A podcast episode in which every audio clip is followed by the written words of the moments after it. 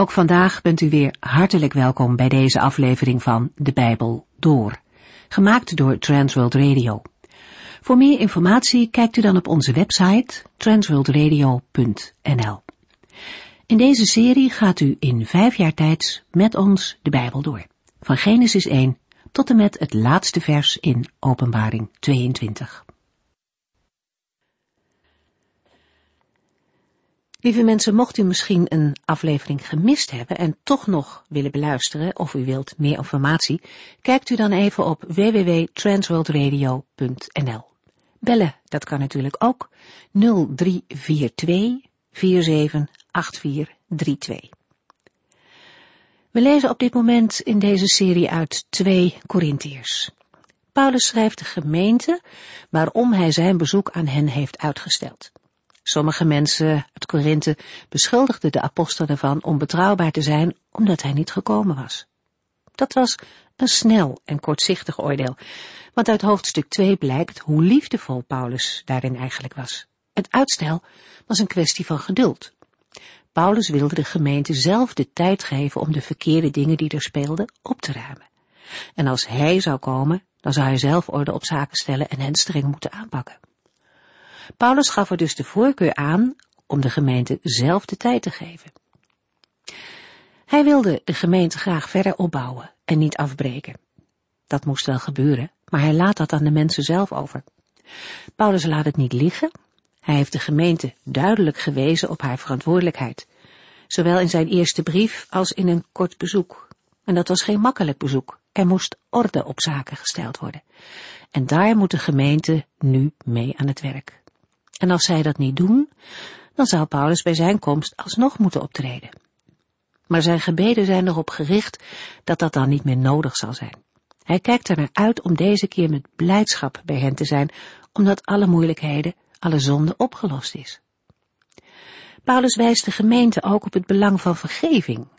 Het is tijd om te vergeven als iemand berouw heeft van zijn fouten. Anders, zegt Paulus, dan kan iemand verbitterd en ontmoedigd raken, zodat hij er nooit meer bovenop komt. Na het berouw en het oplossen van de verkeerde dingen is het nodig om weer van harte van iemand te kunnen houden. Zo genadig en vergevend als God met ons omgaat, zo moeten wij ook ten opzichte van elkaar. Uit Paulus' oproep blijkt dat vergeving een actieve daad is. Het is meer dan, we praten er niet meer over. Vergeving blijkt door iemand te laten merken dat hij er weer bij hoort en geliefd is. We gaan verder bij vers 12 in 2 Korintiërs 2. In de vorige uitzending waren we getuigen van de moeite en worsteling van de apostel Paulus ten aanzien van de christengemeente van Korinthe. Hij had zijn medewerker Titus erheen gestuurd en was in afwachting van zijn bevindingen. Het liet de apostel niet los. We lazen in 2 Korintiërs 2 vers 12, Toen ik de stad Troas bereikte, gaf de Heere mij een prachtige kans er het goede nieuws te brengen. Maar ik trof mijn broeder Titus daar niet aan en had geen rust. Ik vroeg me af waar hij kon zijn. Paulus vindt een geopende deur voor de verkondiging van het evangelie in de havenstad Troas maar de gebeurtenissen in Korinthe bleven hem bezighouden. De apostel werd steeds onrustiger naarmate Titus langer wegbleef. Waar kon hij toch zijn? 2 Korintiërs 2 vers 13 Daarom nam ik snel weer afscheid en ging direct naar Macedonië om hem te zoeken. De gelegenheid die Paulus in Troas geboden werd om het evangelie te verkondigen, zou normaal gesproken door de apostel ten volle zijn benut. Maar toen de komst van Titus op zich liet wachten, besloot Paulus hem tegemoet te reizen naar Macedonië. Hij nam afscheid van de gelovigen, van de pas gestichte gemeente in Troas. De apostel moest weten hoe de gemeente sinds het mislukte tussenbezoek en zijn laatste brief tegenover hem stond. Sinds dat bezoek had Paulus geen rust meer gehad. Dezelfde gemoedstoestand is door de apostel beschreven in 2 Korintiërs 2 vers 3 en 4. In 2 Korintiërs 7 vers 5 moet de apostel schrijven, Toen wij in Macedonië kwamen, kregen wij door alle moeilijkheden geen kans om uit te rusten. Overal waren problemen en innerlijk hadden wij angst. De bezorgdheid voor en de onzekerheid over de gemeente van Korinthe waren ondraaglijk geworden. Zou de relatie tussen Paulus en de door hem gestichte gemeente nog goed komen? Of zou de gemeente in anarchie, dwaalleer en zonde ten onder gaan? Dan komt het positieve bericht van Titus, waarvan de apostel in 2 Korintiërs 7 vers 6 en 7 schrijft, maar God, die moed geeft aan de moedelozen, beurde ons op door de komst van Titus. Wij werden niet alleen blij doordat hij er was, maar ook doordat hij goed nieuws meebracht. Titus was door toedoen van Paulus tot bekering gekomen. Hij was van Griekse, dat wil zeggen van niet-Joodse afkomst, en werd door Paulus dikwijls met verantwoordelijke opdrachten uitgezonden. In Filippi ontmoette Paulus Titus weer en kreeg hij te horen dat de Corinthiërs met de zonde in hun gemeente hadden afgerekend en dat de betrokken man berouw had getoond en zich van zijn zonde had afgekeerd. 2 Corinthiërs 2 vers 14 God zij dank, door Jezus Christus voert Hij ons mee in Zijn overwinning en gebruikt Hij ons om zich overal bekend te maken en het goede nieuws als een aangename geur te verspreiden. Het is opmerkelijk dat Paulus in 2 Corinthiërs 2 geen melding maakt van de verheugende ontmoeting met Titus, die inmiddels in Macedonië had plaatsgevonden. In plaats daarvan staat hij in 2 Corinthiërs 2 eerst stil bij de tegenstelling tussen zijn eigen onrust en vrees en de kracht en de overwinning van de Here. Tegenover de zwakte van Paulus staat hier de overwinning van de Here, waarin Paulus, als was hij krijgsgevangene, wordt meegevoerd. Paulus gebruikt hier het voorbeeld van een Romeinse triomftocht. Als een overwinnaar naar Rome terugkeerde, vond er een grote triomftocht plaats. Bij dit triomfantelijk binnentrekken van de overwinnaar werd er altijd reukwerk verbrand. Sinds zijn bekering op de weg naar Damascus weet hij zich door de Heere overwonnen en voortdurend moet hij, de van zichzelf zwakke Paulus, ervaren dat God hem in zijn triomftocht meevoert en hij als gevangene in de Heere meewerkt aan de verheerlijking van Gods naam. De woorden door Christus geven aan dat Gods overwinning in het leven van Paulus door Christus is bewerkt en de apostel door het geloof met Christus is verenigd.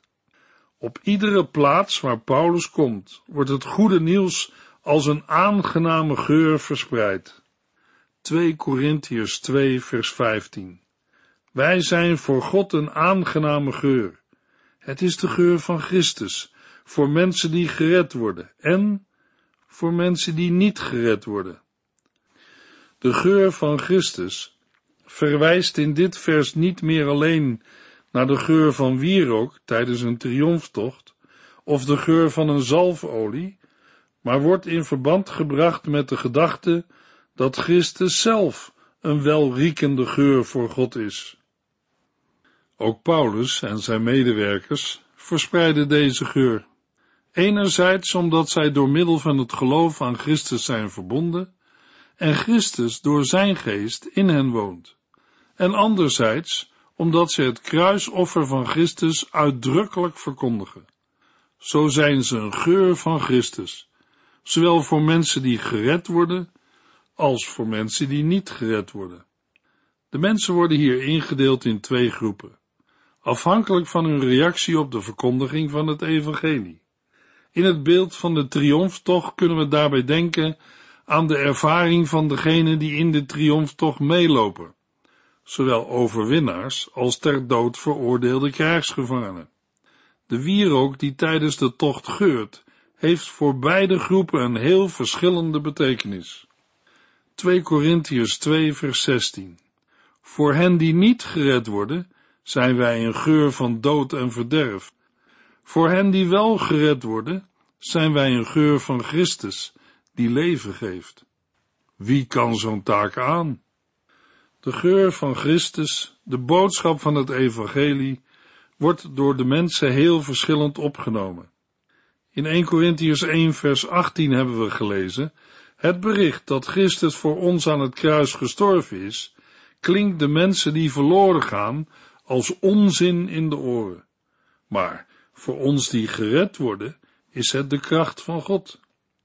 De ene irriteert zich aan het evangelie en is het geen lekkere geur, maar een stank. De irritatie voert tot de eeuwige dood. Een ander verheugt zich erover als over een lekkere of lieflijke geur, en dat brengt hem of haar tot het eeuwige leven. In het beeld van de triomftocht is voor de overwinnaars de geur van de wierook een symbool van hun overwinning, maar voor de ter dood veroordeelde krijgsgevangenen een teken van de naderende terechtstelling.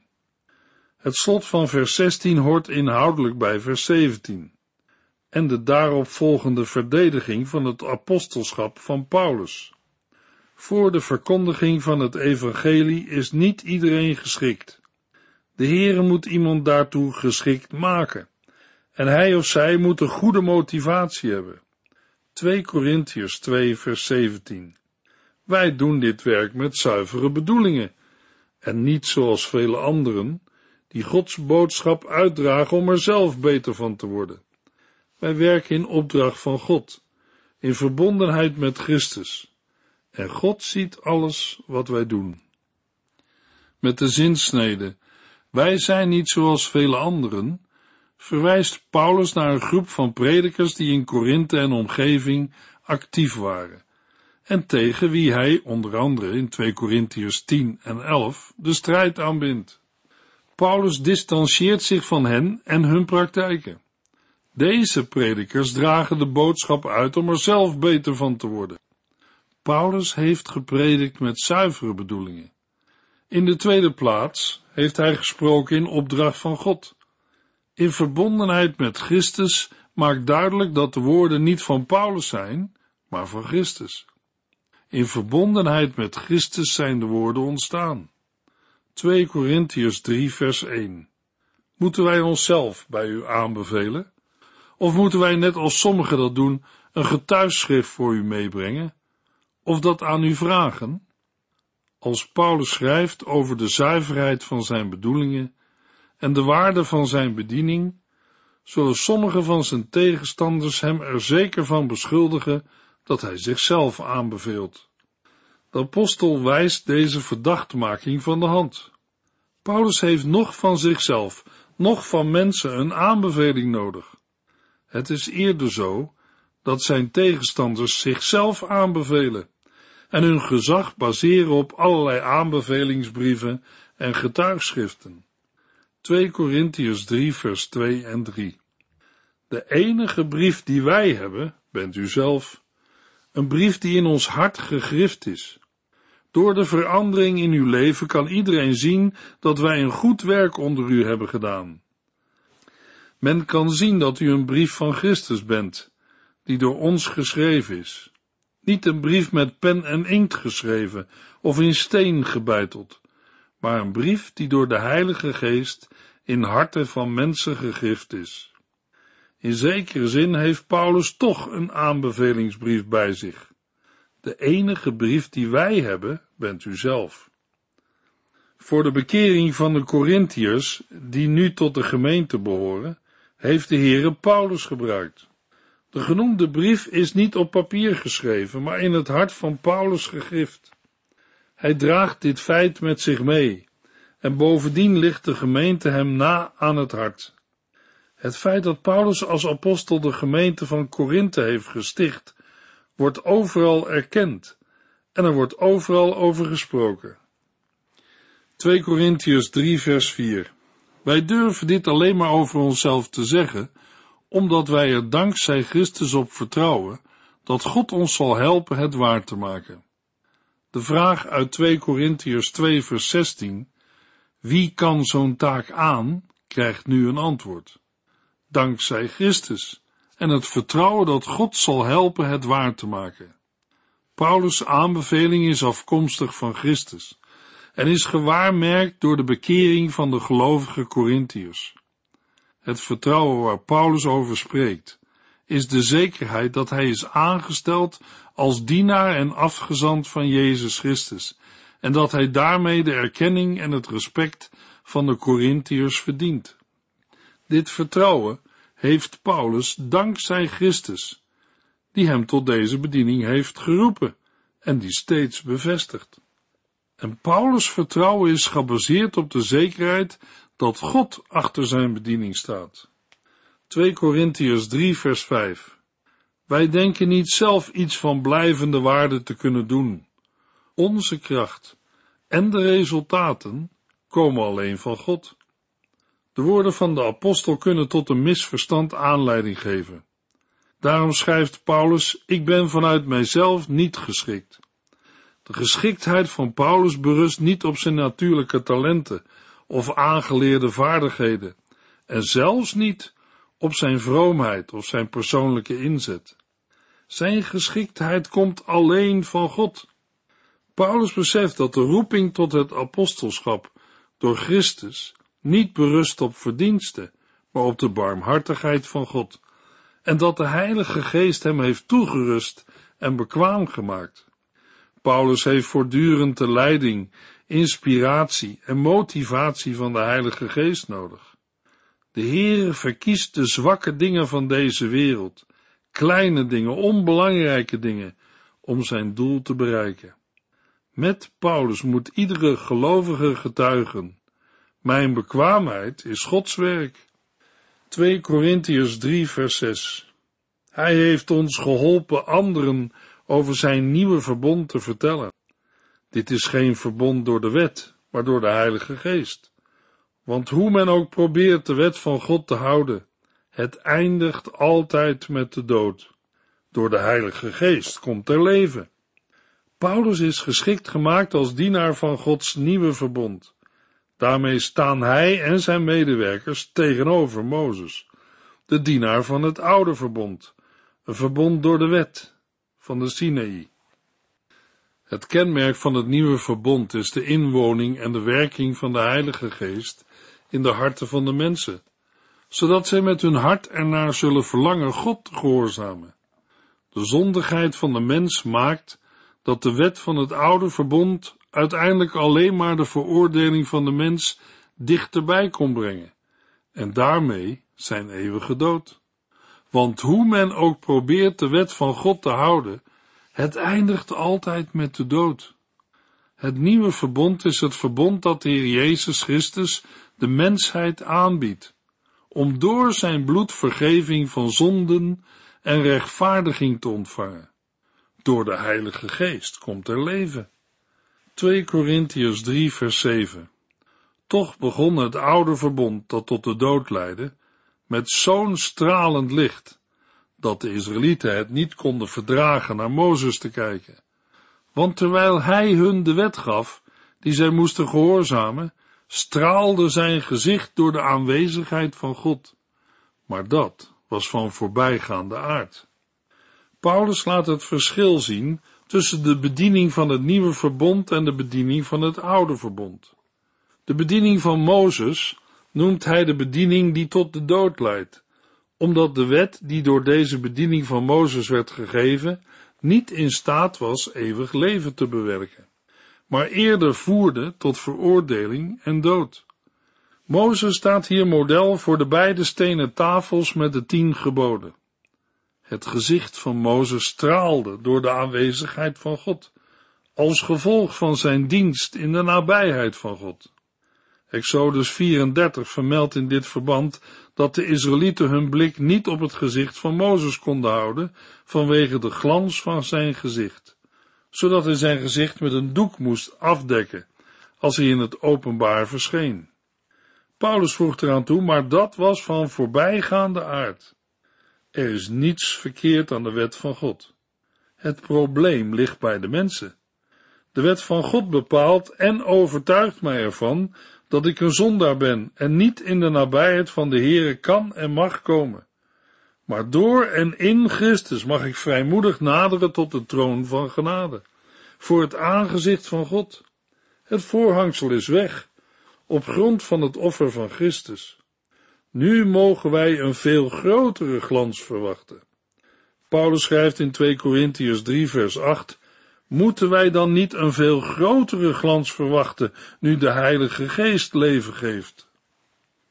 De bediening van de Heilige Geest, dat wil zeggen de dienst van het nieuwe verbond, is van een veel hogere orde dan de bediening van Mozes. Daarmee is de heerlijkheid van de bediening van de Heilige Geest ook groter en blijvend. Door de Heilige Geest hebben de gelovigen nu al deel aan Gods heerlijkheid. Maar bij de komst van de Heer Jezus wordt deze hoop pas volledig werkelijkheid. 2 Korintiërs 3 vers 9 Als het verbond dat tot veroordeling leidt, al zo'n glans gaf, hoeveel meer moet dan de glans van het verbond zijn dat de mensen bij God brengt? Paulus kenmerkt de bediening van het nieuwe verbond als het verbond dat de mensen bij God brengt. Het evangelie dat hij verkondigt is de rechtvaardiging op grond van het geloof in de Heer Jezus Christus. Daarmee brengt Christus verloren mensen terug bij God. 2 Korintiërs 3 vers 10 en 11.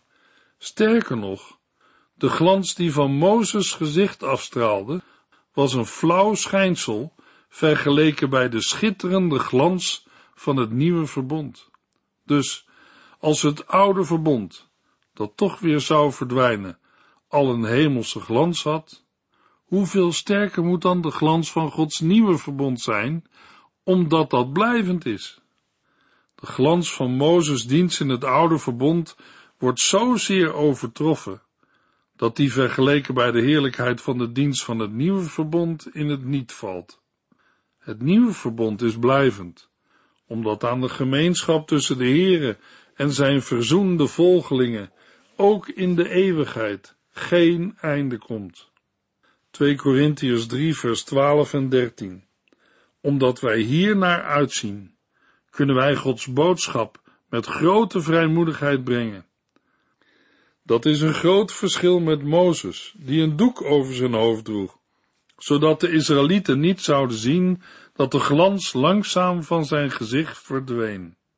Het verschil in heerlijkheid tussen de bediening van Mozes en de bediening van Paulus in het nieuwe verbond komt ook tot uiting in hun manier van optreden. Paulus zegt, wij brengen Gods boodschap met grote vrijmoedigheid. Mozes daarentegen kon niet vrijmoedig optreden, maar hij moest de heerlijkheid die van Gods wegen op hem was, met een bedekking, een doek, voor zijn gezicht verbergen. Dat houdt in dat Mozes door middel van de bedekking voorkwam dat de Israëlieten zouden merken dat aan de glans op zijn aangezicht een einde kwam zodat de Israëlieten niet zouden zien dat de glans langzaam van zijn gezicht verdween. Op die manier wilde hij de Israëlieten de teleurstelling besparen dat de heerlijkheid van de wetgeving van korte duur was. Deze voorbijgaande heerlijkheid symboliseerde ook het voorbijgaande karakter van de bediening van de wet. 2 Korintiërs 3 vers 14 niet alleen het gezicht van Mozes was bedekt, maar ook de gedachten en het inzicht van de mensen. Zelfs nu nog ligt er een sluier over de boeken van het oude verbond, wanneer ze worden voorgelezen. Deze sluier wordt alleen weggenomen door het geloof in Jezus Christus. De bedekking die Mozes voor zijn gezicht deed, maakte dat de Israëlieten geen inzicht kregen in de beperkte geldigheidsduur van het oude verbond. Zodoende werden hun gedachten verhard voor het feit dat de wet, het oude verbond, met de komst van Christus vervangen zou worden door het nieuwe verbond. Opnieuw roept Paulus nu het beeld op van Mozes, die een bedekking voor zijn gezicht deed, nadat hij met God had gesproken. De geboden worden gehoord, maar het einddoel van deze geboden, namelijk dat zij een voorbereiding vormen op de komst van Christus en zijn nieuwe verbond blijft verborgen. Volgens Paulus speelt hetzelfde zich af in de synagogen van zijn dagen. Daar wordt uit de wet van Mozes, de boeken van het oude verbond gelezen. Maar tot op de dag van vandaag is er nog steeds dezelfde bedekking op de voorlezing van het oude verbond. Het gaat dan natuurlijk om een symbolische bedekking, een verhindering om tot het juiste begrijpen te komen. Wat wordt er dan bedekt? Paulus schrijft het duidelijk aan de christenen van Rome in Romeinen 10 vers 4. Want nu Christus er is, hoeft niemand meer zijn best te doen om volgens de wet van Mozes rechtvaardig te worden. Iedereen die op Christus vertrouwt, wordt rechtvaardig. De wet als heilsweg is ontoereikend. Geen mens kan de wet van God houden en daardoor kan er ook niemand door de wet rechtvaardig voor God worden. Het wordt de Joodse gelovigen in de synagoge niet duidelijk dat het oude verbond of de wet door het lijden en sterven van Christus haar vroegere betekenis heeft verloren. Colossense 2 vers 14 Hij, de Heere, heeft ons strafblad dat tegen ons getuigde verscheurd. De lijst met regels, waaraan wij ons niet hebben gehouden. Dat bewijs heeft hij vernietigd door het aan het kruis te slaan. En in vers 20 tot en met 22 voegt de apostel daar nog aan toe, als u met Christus gestorven bent, en dus dood bent voor de wereldmachten, waarom laat u zich dan toch, alsof u nog steeds in de wereld leeft, weer regels opleggen zoals, blijf af, eet dat niet en raak dat niet aan?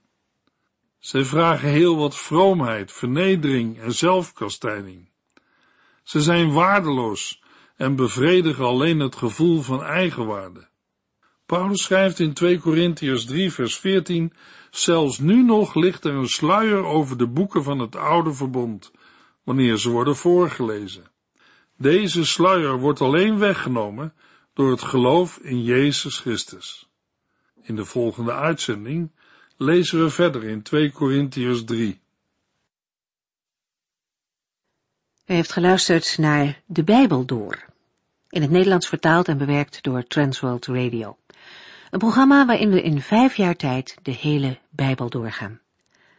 Als u wilt reageren op deze uitzending of u heeft vragen, dan kunt u contact met ons opnemen.